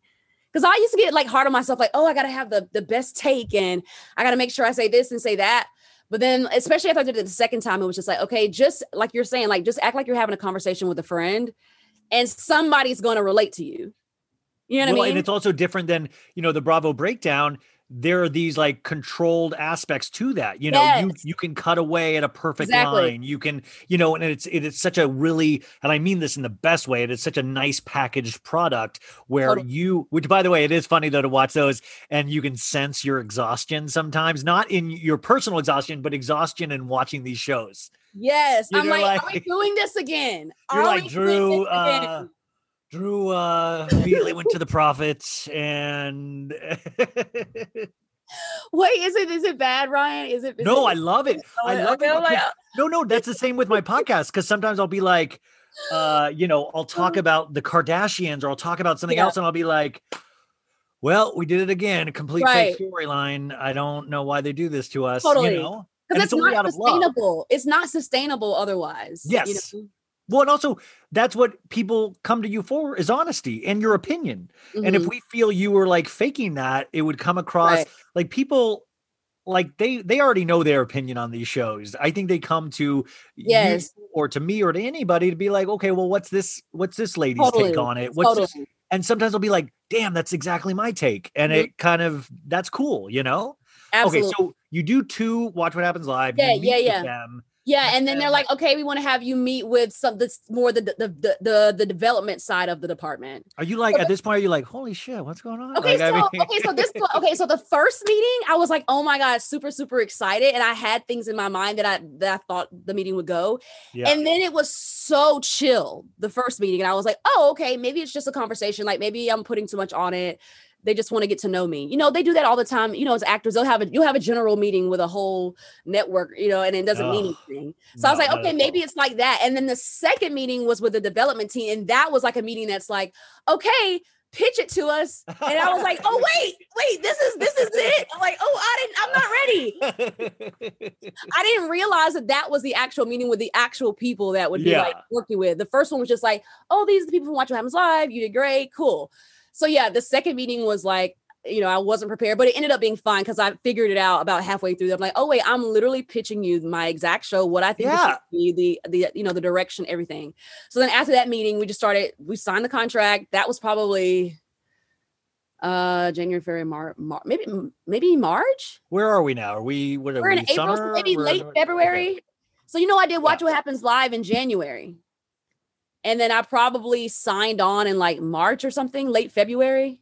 Yeah. So, so we're still in the planning phase of this. We don't, do you know if it's, I don't okay, know so, what you're allowed to say. Is it video? Yeah, yeah, is yeah. it pod? What okay. Is it? So right now it is like, we are doing video. I just don't know where it's going to live. So right now we're basically shooting like a sizzle pilot, like just like me getting takes and things like that. And then yeah, we're yeah. hopefully going to get, depending on COVID and vaccination things, but we want to do some sketches with like some people that are local. Oh, heck yeah. I was, I was just saying like, you know, I want to, I, I want to have, if my interaction with these Bravo celebrities, being an actor, like I would prefer to feel like we're like an equal, you know what I'm saying? Like, I don't, so I think it's like cool if you just have like an activity or something, if you're able to do that. Well, can you do me a favor though? And don't do one of those places where they go and break stuff like they did in every reality show uh, two years ago. Or or or axe throwing, or axe throwing. axe throwing. Oh my god! Well. Oh my god! No. Um, no. But you but that's... know, like it'd be fun to like make drinks with the Tom, like you know, oh, Eric, yeah, Tom, something good. Like that. Yes. Like well, if you the, could I mean, do your pod in person, you could like hang out with them in person. You it would be such a different. Well, and they would be. Anybody would be, would be not down. To make a video. Anybody would be idiot to not have a video component with exactly. you because that's how we know you, you know? Yeah. So that's what we're thinking. Something like that. We're testing out. So right now we're just like in the testing phase, like just testing out ideas and seeing, you know, what we can do. I mean, I ideally like, for me, what I love most about Bravo is the community. So I'm like, I'm looking forward to like reaching out to like you guys, my friends, and like, getting you guys involved and, you know, do oh, that. Oh yeah. I mean, I, I'm, I'm just putting, I'm putting myself in there. I'm already involved. I'm, I'm a part yes. of the, no, no, but yes. is it like, um, you know, you mentioned, uh, I always think about that ten thousand hours makes you an expert on anything. And you said yeah. your second meeting was all of a sudden it turned into a pitch and you were like, oh no, I forgot to wear my pants on the first day of school. Like, but what I love about this thing is that then you realize you're like, oh, well, I am ready for this. This is what I yeah. do. There's no yeah. like, I love those moments in life where you maybe are not prepared for it mentally, but then you're like, wait, this is actually what I do. This is mm-hmm. not even work. You know, this is right. just who I am. Yeah. And I have a feeling that maybe is a little bit with you, you know? Yeah. And it's hard to just go with it. Cause you know, as an actor, oh God, the rejection. I have like, P T S D. I swear to God, I have P T S D from all of the rejection. And it's like, I've had a lot of yeses in my career. Like, and I know I'm lucky that I've had a lot more than most. I mean, you know, and, the numbers. And, and, and by the way, you've had a lot of yeses in your career. And that is still, you've probably gotten like ninety-seven percent I know, yes. no's. Like it is yes. so scarring. Like it's, do you have your worst audition story or the worst no that you've gotten? Oh yeah. Oh my God. I, it's so clear in my mind. Okay, so when I first moved to L A, I was like, I'm going to intern at as many casting directing offices as I can. I did so that too. Mind you, you do that too, right? I'm going to learn yeah, yeah. oh, the in and out, the in Robert and out. Ulrich. Oh yeah, totally. Tristan, so you're yeah. there, you're just doing whatever they say, yeah. you know, just being a bitch or whatever. And so this one casting director is a total bitch, total fucking bitch. But I came in there and I was so hardworking because, you know, I was so green and so eager. And then Five years later, I, long story short, you know, I end up leaving, life happens, whatever. Five years later, I get an audition and it's her. And I'm like, oh my gosh, like it's finally my time to shine. You know what I'm saying? Yeah. Like, I, you know, that worked for her. Like she was never nice to me, but I always was sharp. I always did what she asked. I come in, do the audition. Ryan, I could not remember a word. I could not remember a single because all word. You're thinking about is five years ago, probably. Uh, and I, I made sure that she remembered me. I'm like, you remember me, right, uh, Sasha? She's like, oh yeah, I want yeah. you to remember this failure that I yeah, do and right I'm like, now. Okay, let's do it. And I could not. And she kept going, just use your sides. No, I got it. I got it. I was like, no, I got it. People don't realize. You guys, like, so basically you're going into the weirdest, no other job really does this except for actor is you get a day to prepare these like material, which it's called sides, the audition material. You go in, you do your pleasantries. I don't know if you're an actor that tries to win the room where you're like, hey, what's going on, everybody? And then it's usually just you and a casting director or you on tape and you'll start.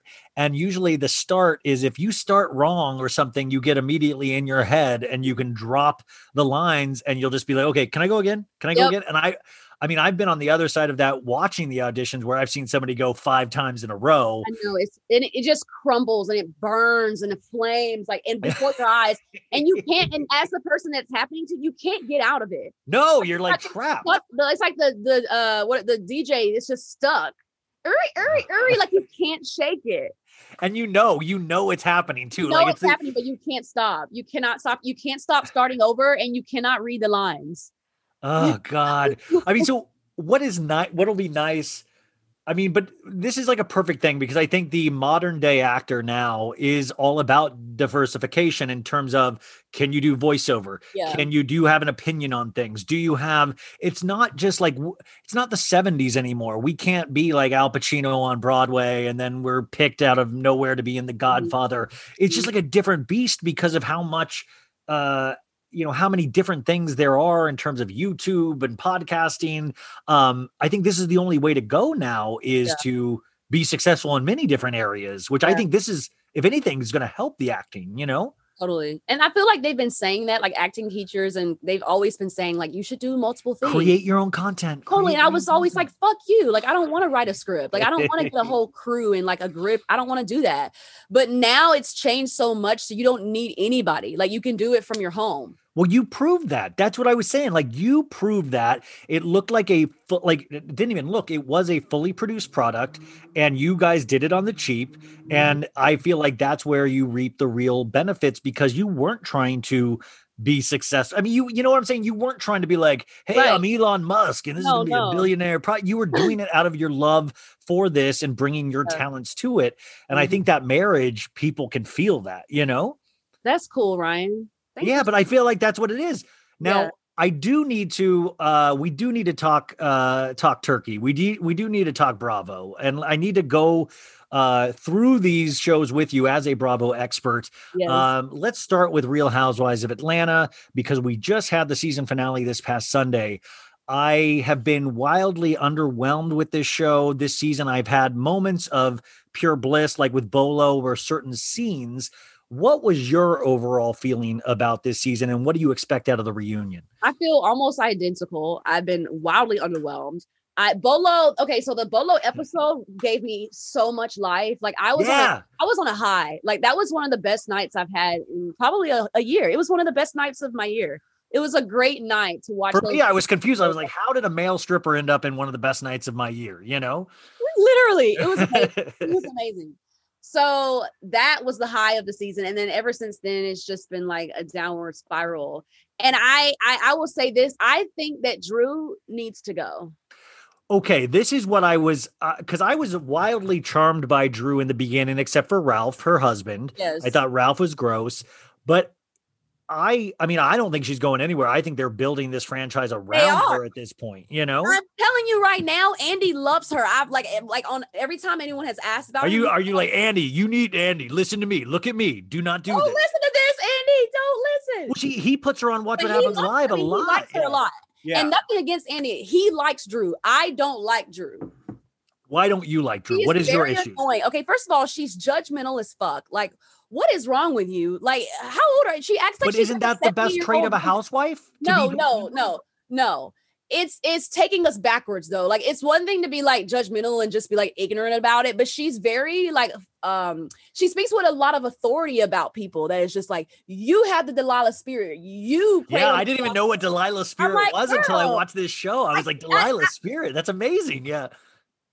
I was like, whoa. And she's actually very religious. So it's odd that she's like on the show even, and then like the Bolo situation, like I'm just confused by her. I don't get, well, and this is, you know, you were talking about in your, uh, I think most recent Bravo breakdown about like the prophet and stuff. And I didn't even like, you know, I, I grew up Catholic and, you know, I know priests and I know this, but like prophet is like kind of a, a spiritual advisor, I think. And I never get with these priests, prophets, anything is that like, I'm like, why are they way better dressed than I ever will be? Like the what? Prophet's in like a full like hat and like scarf that matches the hat. And like, I'm like, if you're a prophet, aren't you like giving back to everybody and like you're wearing Old Navy clothes and stuff like, no, I, I love Old Navy clothes, but this guy it's is way too dressed.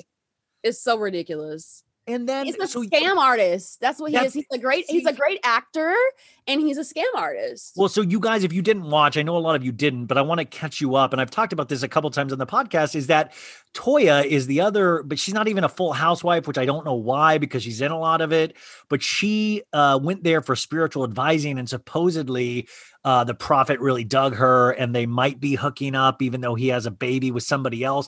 It's a little cloudy. And then what happened was Drew would not drop it and say, you have, th- you know, you're sleeping with the prophet or you're, there was a lot of choice words and it almost felt rehearsed in terms of Drew's head, what she was throwing out at her.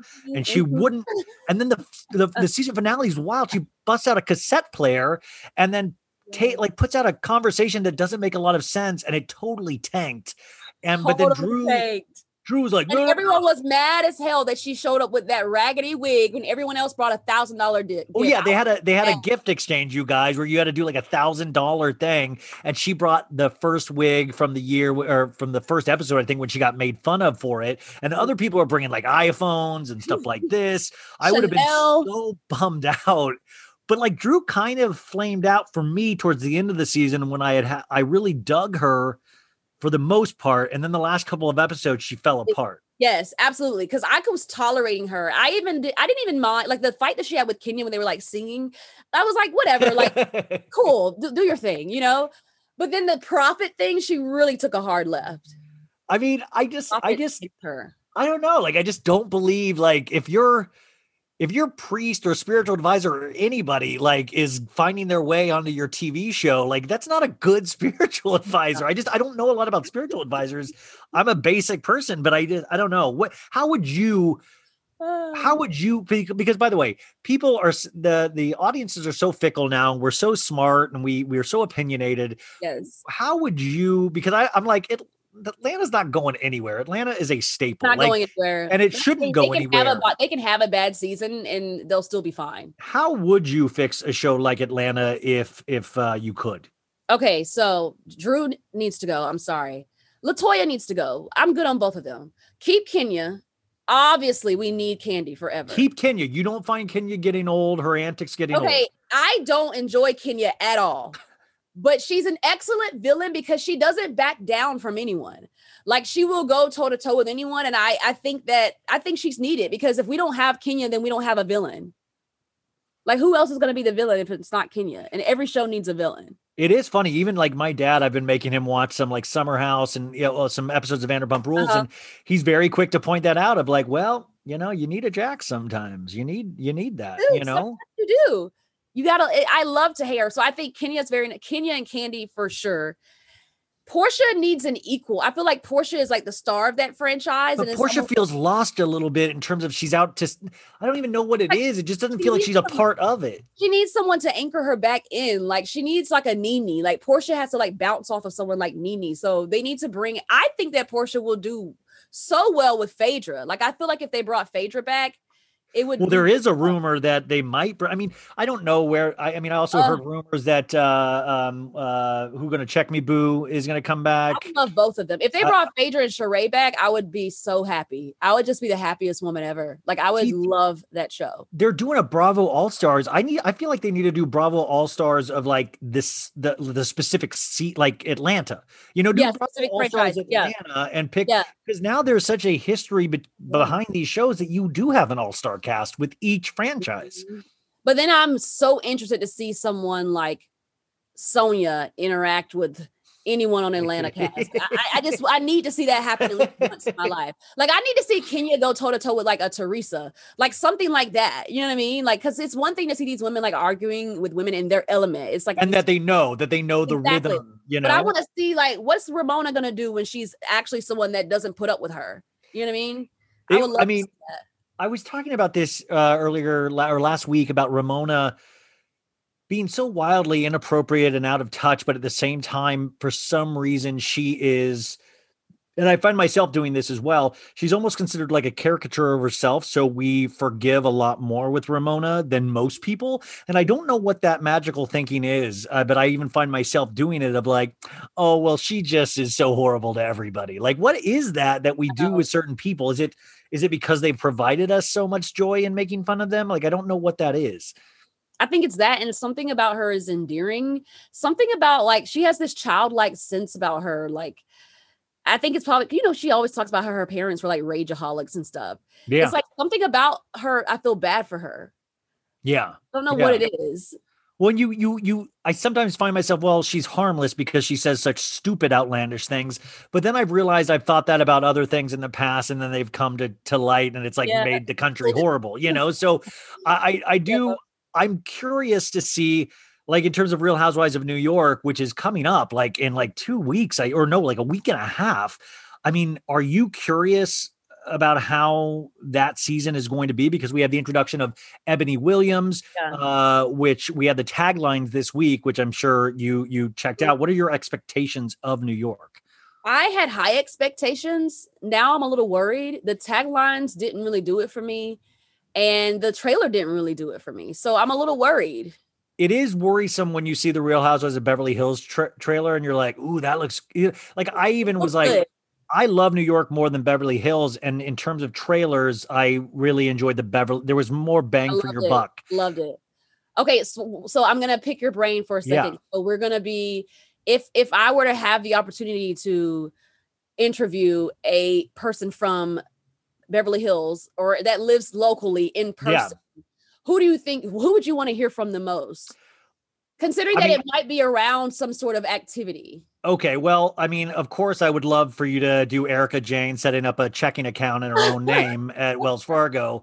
Uh, that would be my first. Well, I mean, but for real, if you ever could, would never. I mean, it would first be, no, not the checking account, but it would, that would actually do it though. She's not gonna do anything. You would be amazing. In, I'm telling you, there she is a reason it. to pitch people like Erica Jane for that, because I don't know. Anyway, I think that would be an amazing. Let's think of someone that would actually okay. do it, though. Okay, I would love to. I think Sutton would be too, um, too, too frantic in certain ways where you wouldn't get an interview out of. What I really would love to see is you with Kyle or Dorit.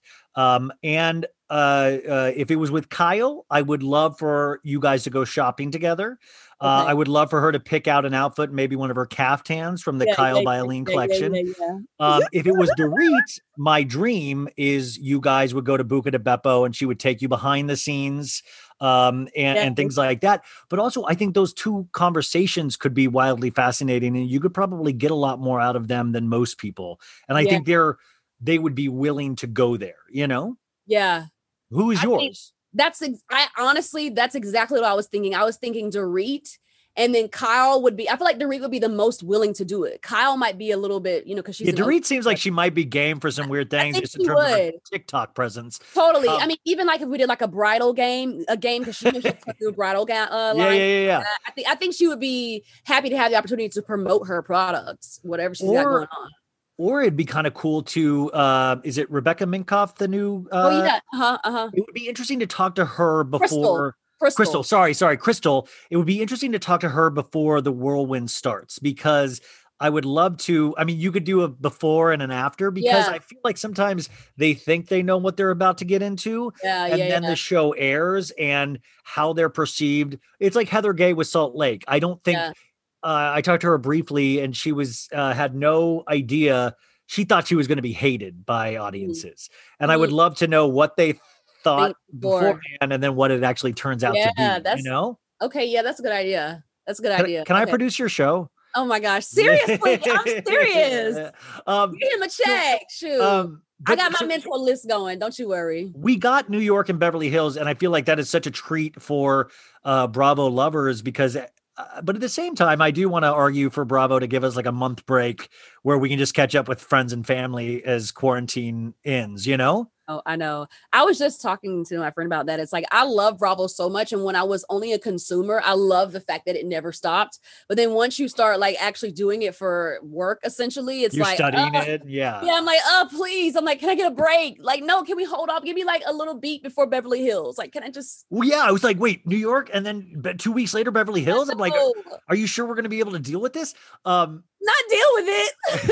well, well, no, I think about it almost like withstanding things. Like you no, have to train yourself to like, but like, they're not thinking about us though. They're thinking about the masses, the ones that are just taking it all in. And they're, you know, they're looking at the memes as they're scrolling through, they're listening to your podcast. They're consuming all the content. Those yeah. people love it because they have so much to distract them from their miserable lives. Like we, it's just never ending, but we're giving them that, you know, and they don't want to fucking pay us. And that's yeah. something yeah. we're keeping them alive. Well, that's, I mean, it is funny to make, uh, you know, they, this really does. It's like, I truly love it because I don't make anything from it. And it's fun. Like right now it's fine. Like eventually when I'm doing right, the podcast, right. you know, as a potential homeless gentleman in the alleyway, it'll be different. I'll just try to steal somebody's no. Wi-Fi at Starbucks. But um, okay, you're stuck. You're you've stuck with Dallas all season, mm-hmm. and I've stuck with Dallas all season. Yep. What are your overall opinions of Dallas? Okay, first of all, I love D'Andra. I never really thought about D'Andra before this season, and I'm really into her. I feel like she is the most aware on the cast. Like she just like, I feel like she gets it. Like she knows that money matters. She knows she needs to pretend like she's Christian, but really she's Buddhist and doing all this other shit, getting her nose sucked out.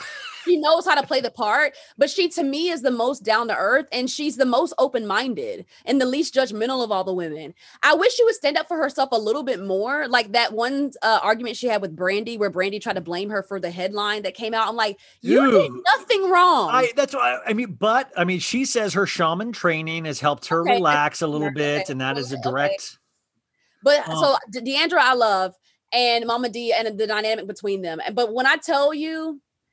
Kary is one of those housewives that I I can't stand her. I hope I never run into her e- ever in my life. Like she is the worst type of person. Oh, well, I gotta okay. Say this. Say okay on your new show. They're like, no, Sasha, you have to talk to Kary, or you you're out of a job. Oh, how wow. do you how do you approach that as an interviewer? Because I would be the same way. Because Kary makes me lividly upset, and especially. Oh. You know, as of the last week when they did the reunion, she had COVID and couldn't go. So we were deprived of, and oh. she gave it to Brandy, supposedly. I, I mean, how would you deal with that in an interview? Oh, God. Would you tell her you're frustrated with her? I think I would. Well, I would, like I said, I would want to do it around something that she's promoting. So we'll do your anal beads and you can talk about your and then I'll be like, uh... then we'll get to the meat and, you know what I'm saying, the meat and potatoes. And I'll ask her, I'll um, be like, um, first of all, why did you pour fucking salsa all over that woman's bed? Are you insane? Second that was all- it, you guys, you guys, if you don't watch Dallas, she gets drunk every episode. And then yes. they were at like this nice Airbnb thing or whatever. They spent a lot of money and they did like a fart bomb smell. And then to get back, she took a jug of salsa and threw it all over this nice flipping bed at three in the morning. A jug. On Cameron's I think she bed. Needs like help. I think she has an alcohol problem, and then when she drinks, she has like they said, she has no boundaries, and then her anger is so nasty. Like she p- pushes people to the edge when she well, drinks. I think we we found the biggest clue to her personality a couple weeks ago, and it was kind of glossed over where she said, as a teen, she was sent to Outward Bound because she was a troubled teen that was uh, her dad considered her too much of a brat and spoiled. And I feel like that's exactly who Kary still is. Oh my and God. She almost needs to go to Outward Bound for adults because Seriously. she and then and then even uh, I, it was kind of an editor troll this past week, but we saw really quickly her with her daughters explaining how her mother was an alcoholic and they call her on FaceTime. And then they cut forward to next week's episode where she falls through like a glass thing yeah, drunk. Yeah. And they, they I felt, of- I, yeah, I felt really like, a, like really kind of bad watching that. Cause it was like, okay, thank you for that reveal because I needed to hear her say, I watched my mom binge drink for weeks on end, because that really tells a lot about her personality. So that's the first thing. And then secondly, I immediately felt bad because they exploited the shit out of her. I'm like, this finale, they're going to drag her, but she kind of deserves it. It's like, she look at she's been an asshole the whole season. Now maybe you can show why you're why you're an asshole because you have a fucking drinking problem. Like it's and actually- it also seems like she takes the whole like the whole cast is like for some reason on her side in like arguments with D'Andra or something like that. I'm like, how does Stephanie yeah. and Brandy and all these like, or even Cameron take Kary's side all the time? And they're always worried about Kary. Yeah. And then they're never worried about like D'Andra and right, Tiffany, right. who actually have real issues, you know? Mm-hmm, mm-hmm. And then the way that they react, like in the sneak peek of this finale, how they're all like, oh my gosh, like, I can't believe she did this. Like she has anger problems when she drinks. Did this just like this? Was this a revelation that just that happened that yeah, one I was like, night? I realized like ten episodes yeah, ago. Right, I'm like, confused. Um, what, I mean, I personally enjoyed Dallas a lot this season because I, and I know a lot of people just said it was trash and stuff, but I really loved it because I didn't expect anything from it. What, I mean, what was your, was it a hassle for you to watch each week? What did you feel? So it is my least favorite franchise, obviously, but I, like, I agree. I enjoyed it more than last season's. And yeah. I just, I really enjoy just like, just the idea of knowing that there is a Chinese woman on the Real Housewives of Dallas. That just made me so happy, like to see her every week. It just made me so happy. Well, Tiffany Moon is one of those people that I was like, you know, stunning, brilliant. Yes. Um, uh, seems like a family person, yes. somebody of moralistic integrity. Just giving her a full seat at the table. Like you let her be her fabulous self. Yes. Well, show us her your weird. Closet.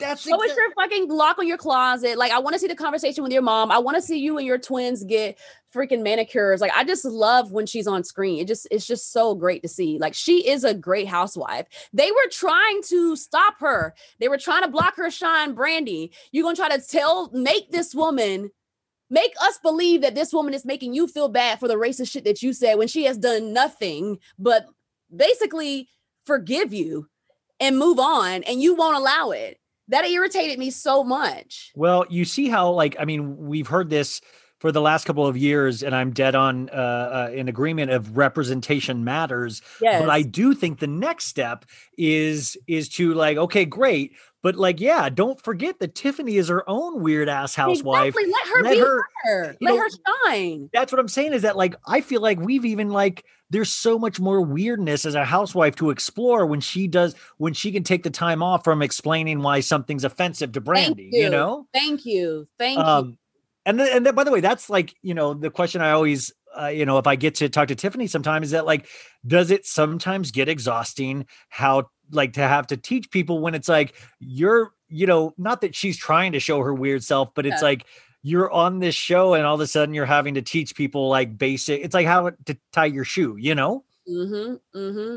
And that's why when I saw that clip of Crystal with Sutton and they're already talking about, I don't see color. I wasn't surprised one bit. Like if I had to guess, I would guess Sutton.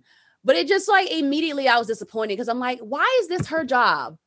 Why? Why does she need to talk to this woman about racism? Like it, it's irritating to me. Like, why can't she just be Crystal and be fabulous and be rich and be, she can be a bitch. She can be a narcissist. Let her be whatever. She does not need to be an educator. And I hate that for these people because if I go on a show and the cast is white, I'm not signing up to teach y'all about racism. I'm, I'm here to just be me. Well, I mean, I always think about that in even terms of uh, of of you and Raven and Monty and yeah. stuff like that, where I'm like, I wonder how exhausting at times mm-hmm. it is when it's like, well, I'm here to talk shit about Dallas and Atlanta, and I don't need to, you know, like I'm here to, and I sometimes wonder, and I don't think that's the proper way to ask that, but like I do sometimes wonder about the exhaustion level of things like that, of having to teach people when sometimes you're just, you're just looking to talk shit and talk about Bravo too, totally, you know?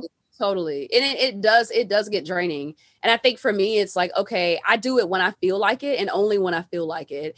And if anyone has anything to say to me about it, that it is not Black, like I'm not responding. Like I used to respond and be like, oh, well, this is what it means. And oh, well, but engage in a conversation. And especially if I scroll up and see that you've been interacting with me for some time, like this one woman, I couldn't believe it. She's been following me for like, it, it looked like it, it's been like at least eight months so, and interacting with me. And, you know, you don't know, but I've seen that I've liked her, like, you know, yeah. uh, thing that she sent and responded here and there. So she, we've had like a really friendly rapport. I'm like, huh, okay. So I obviously have been talking to this woman. And then out of nowhere, I posted something about, um,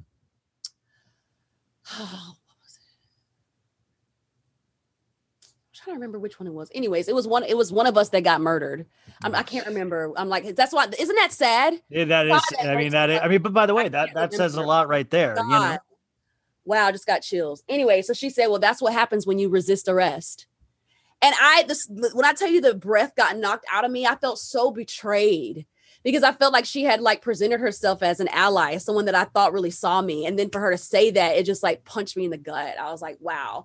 And I'm like, this is why I'll continue to post, because I'm like, please reveal yourself, because these people are like, there's so many nuances when it comes to racism, and people only want to really shine a light on the obvious racism. Like, do you use the N word? But it's like, you got these people out there that like, they might like me because I'm a palatable version of a Black person, but then when it really comes down to the core, it's like she's still racist.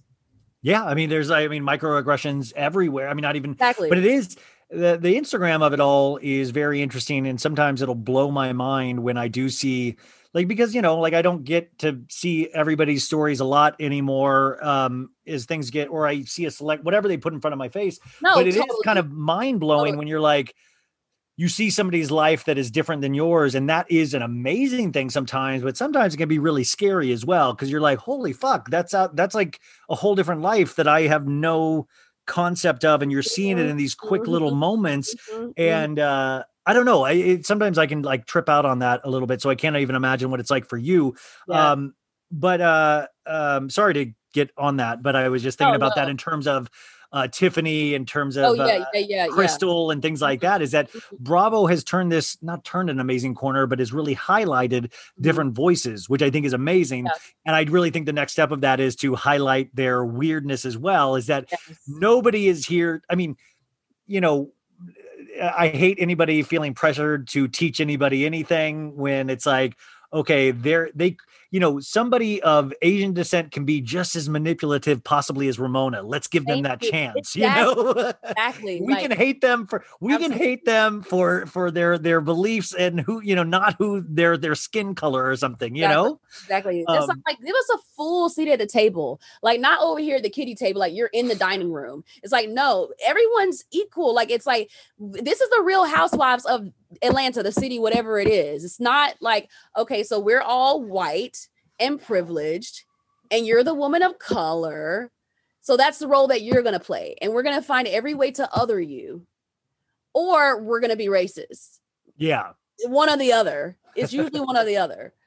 So uh, I, yeah, well, I'm worried. And, I, and I'm worried for Eboni, because I've already seen in the previews and she's like, she's too smart. She's too, I, I, I worry about her. I worry about people with a higher I Q, because I worry about, I'm like, it's either going to drive them crazy from a mental level, mm-hmm. or they're going to get so much blowback that it's going to be like, I just, I don't, I can't imagine what it's like for them when it's like so much attention all at once, and they might not be used to it, and it's good yeah. and it's bad. And I mean, even on a, a scale of even like Leah McSweeney going into a second season, I'm like, I'm nervous because I'm like, oh God, she, she got us blowing, gassing her up so much in that first season, myself definitely included.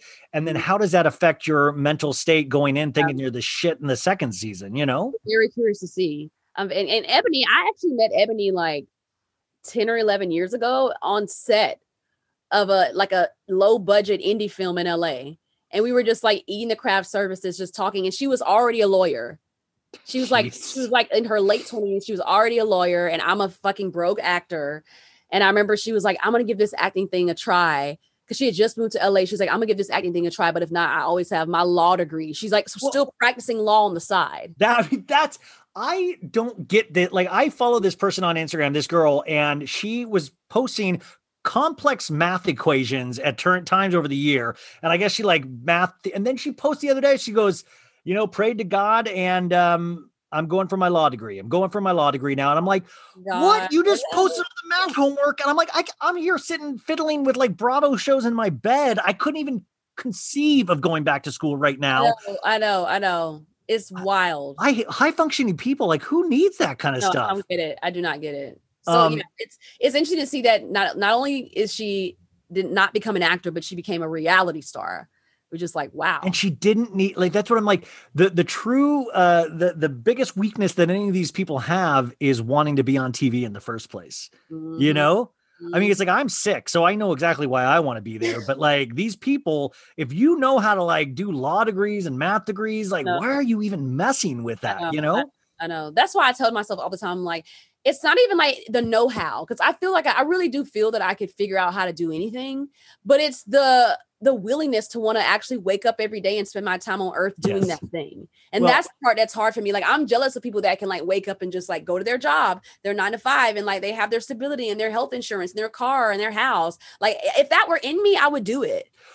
I mean, that's it. That is it. Exactly. Like you, you're dead on. It's like, sometimes I'll just trip out of like, how did this, like, wow, they get up, they dress themselves, they go to work, they come, they like work out. Like I, I'm like, how do you do all of this thing? And then sometimes okay. I feel like, well, fuck, I'm like, at this point, I'm too old. I can't get to that place. You know, like I can't learn how to, to, to feed myself at this point, you know?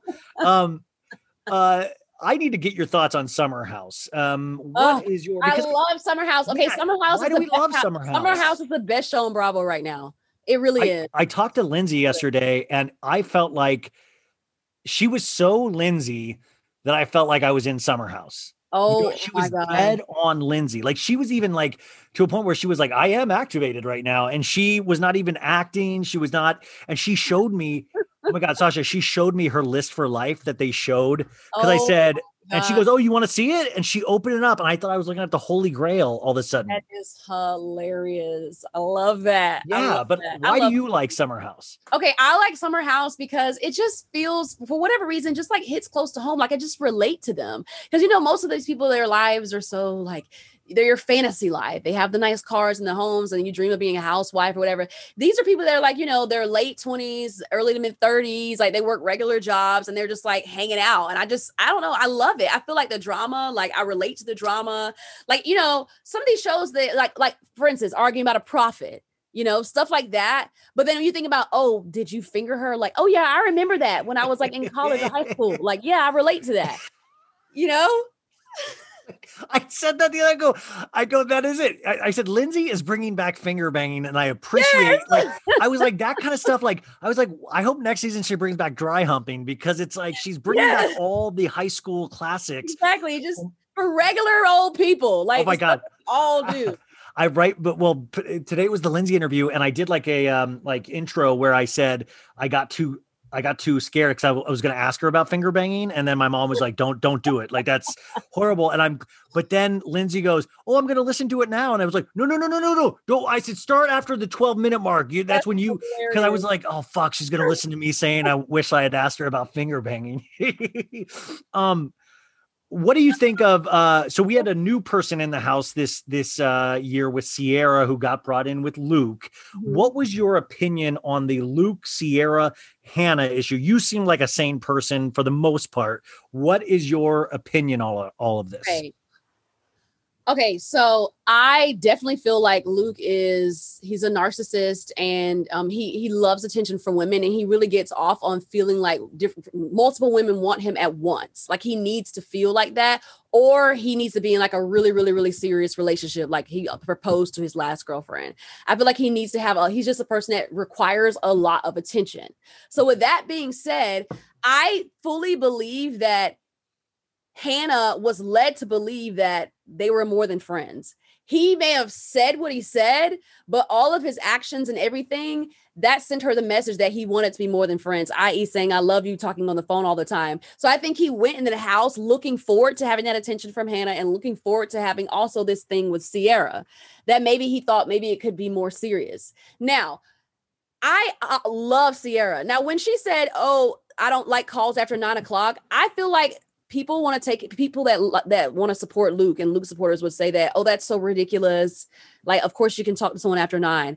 I didn't take it being so literal. It was just her way of saying like, look, you're talking to me, you're flirting with me. I can tell you're trying to get with me. And I've already told you, I don't like you like that. And she felt uncomfortable. So that was her way of drawing that boundary. And then Luke put himself in this position of like, you know, where you want to feel bad for him because everyone's ganging up on him. So at the end of the day, everything that Kyle said was right. Okay. But Kyle said that in a complete drunken stupor. But it was and, still right. Yeah, but I, I love how quick that, by the way, I, I thought it was hysterical to watch two dudes compliment uh, Carl and uh, Carl and Kyle compliment each other on like, we know how to treat women well now. We went through our Luke phase. And like, I'm like, uh, Carl, you're like six months know, into this. How know, are you? But isn't it such a, it is, isn't it such a dude thing to compliment yourself on some shit you just started, you know? I think no, that was hysterical. Totally, no, absolutely right. And I, he fucking gets on my nerves, but everything he said, I agreed with. Like, but Luke wasn't it funny that them. I love Kyle sitting down next to Luke the next day when they were making up, and Kyle was like, uh, "Hey, man, I don't even really care. It's just that the girls were saying it," and like he's like, I, "You can be however you want." Like, uh-huh. But it's such. A, it seems like you could get Kyle worked up about anything, and he might yeah. have a clear no, you're right. about it. But then he's like, "Well, I don't really care." So I need to know. Okay, so are you Team Luke? I talked to Luke on the podcast and I went in not liking Luke, and I got a different sense of him in the sense of like, I, I think he, and this is, I don't know if I'm just making excuses for him, which we tend to do with men, is that I don't know if, I think when you're that good looking, you're almost conditioned to expect attention from women. Like he's yeah. not known anything different because he has always had multiple, multiple women probably want him. So it is foreign for anything to go wrong. Like the Sierra thing, yeah, I think. Like, there, so there's no good guys that are just cool, like genuine guys that are also good looking. I mean, unless I get better looking, I mean, I don't know. I mean, then I would be me, but like, I, I, no, I mean, I think we all make our mistakes. And I think Luke probably, hopefully learned a really hard lesson this summer, and especially with the feedback. But I also think that Hannah played this really wrong. And I, and, and I say that with Hannah played this because I think Hannah knows she was playing this. Hannah was playing a part. Mm-hmm. She was trying to get uh, Sierra off Luke. And I do think there was something demented in calling him, uh, her, you know, like calling him her ex. Oh, when that was weird. That I was thought, weird. Well, and it just like, I, I, the older I get, I realize that we tell ourselves things to make our life easier or, yeah. you know, and I feel, I see a lot of like exactly where it's coming from, from Hannah with the insecurity and stuff. Yeah, totally. I just feel in retrospect, I, I now almost am starting to feel bad for Hannah again. Cause I'm like, I don't think, I thought she expected this to work a lot better. Cause wait, this is my theory. I want to get your opinion on is that sometimes you can lose the moment in the house, like, you know, or like win the moment. Like Hannah won the house in that moment with Luke. She won, but she didn't win outside of the house, which is all of us. And in Hannah's head, she thought she was going to win the house and win all of us. And you see that even with D'Andra.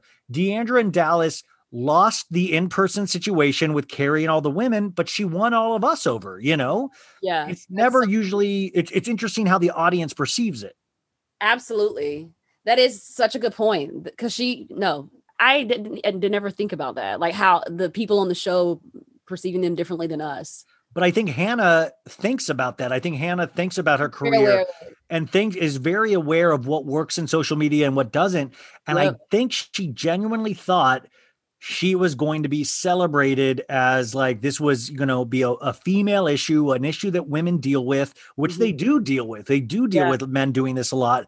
And I think she thought she was going to be championed for her feelings, but I don't think it had the foundation.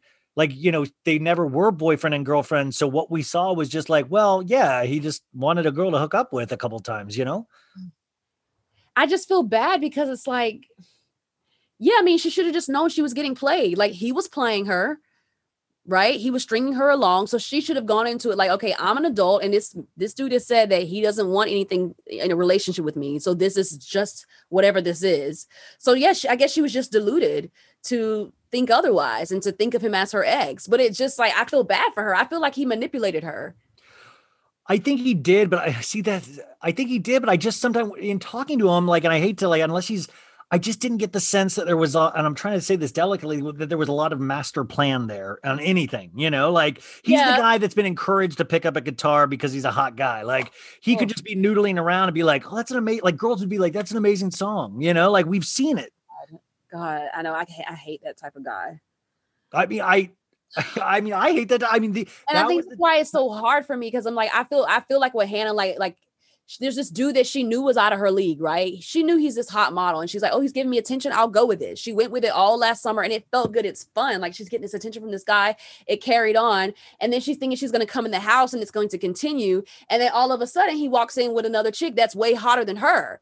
And so I feel like she really just felt like embarrassed and just sort of like duped. Like she, I don't think she saw that coming. I'm thinking if that were me, I would have been pissed off. I would have been her. I'm like, yeah, I know you said that we weren't together, but I didn't know you were literally like, you literally had another girl that you were fucking at the same time. It's well, like, you're just an I, asshole. I still never, but I also feel like I missed, like I asked Lindsay this, I was like, did we, did we miss a huge piece? Because why did Sierra take it?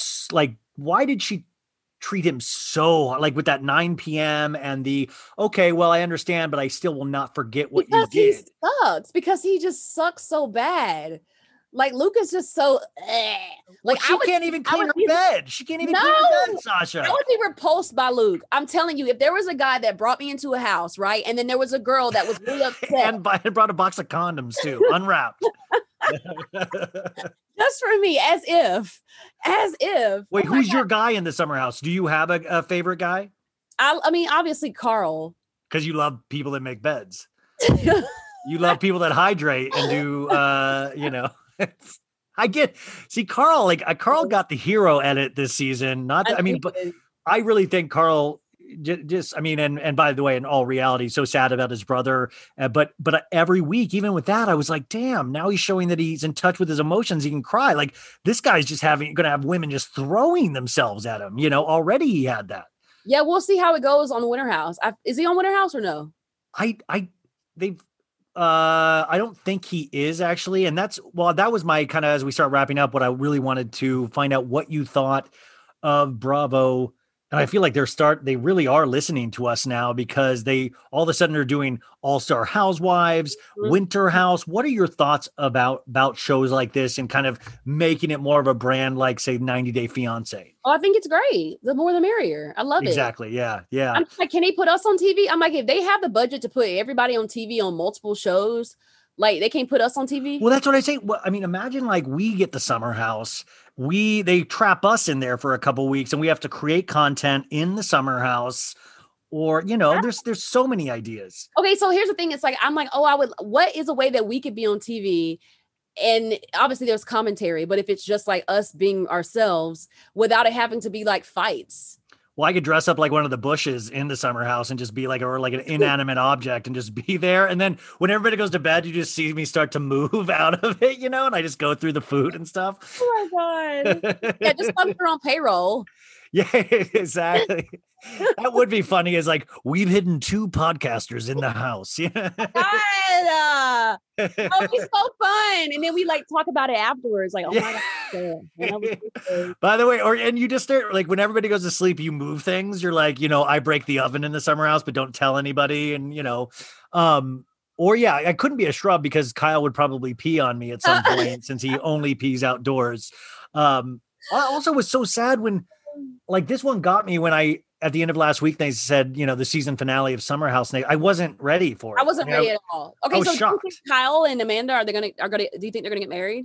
I think they're going to get married on the show. I don't know if that means like, I mean, Carl, like okay. you can get you, I'm a minister in the Universal Life Church, which you have to pay like twenty dollars for, and you don't have to do anything for it. So he probably will sign up for the internet and he probably will marry them, but I don't know if that's going to be considered their official wedding, you know? Okay. Okay. Yeah. But I mean, that's, that's a good season finale, I guess. I was just waiting because I thought we were, I thought we were going to get a Sierra Carl hookup. Yeah. Well, maybe they'll do it in, well, they're probably not going to hook up in Winter House. So yeah, no, it's probably not going to happen.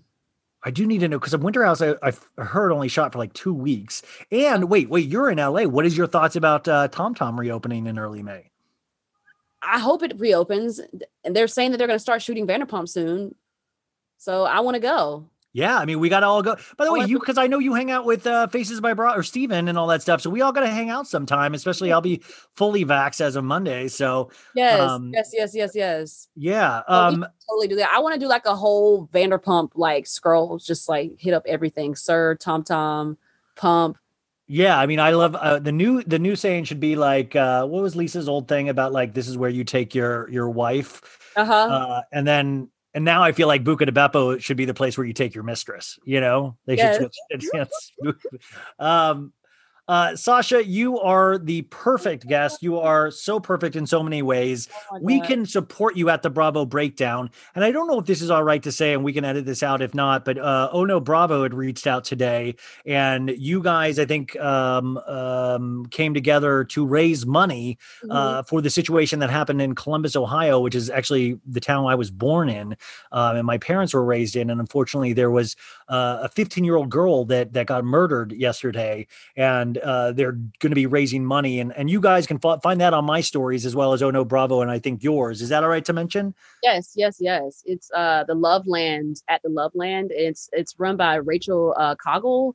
She has that page with like a lot of resources about anti-racism. And I think the fund, it, she has a very specific fund that's Black therapy for Black girls.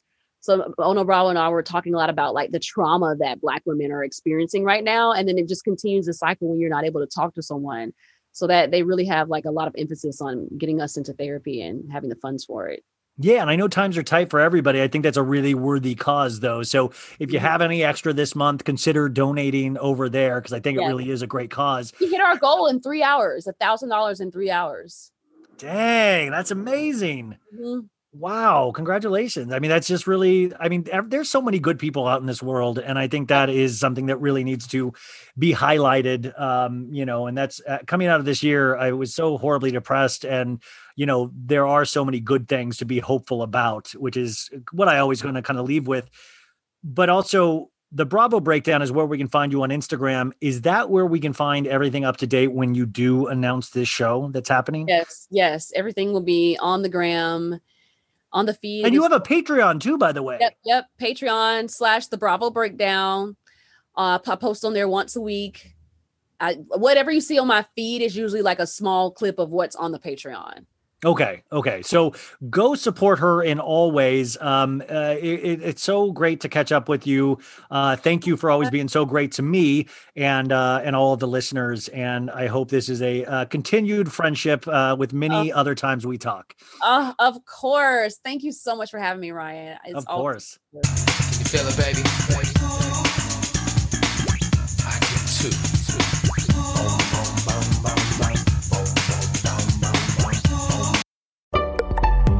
Batches.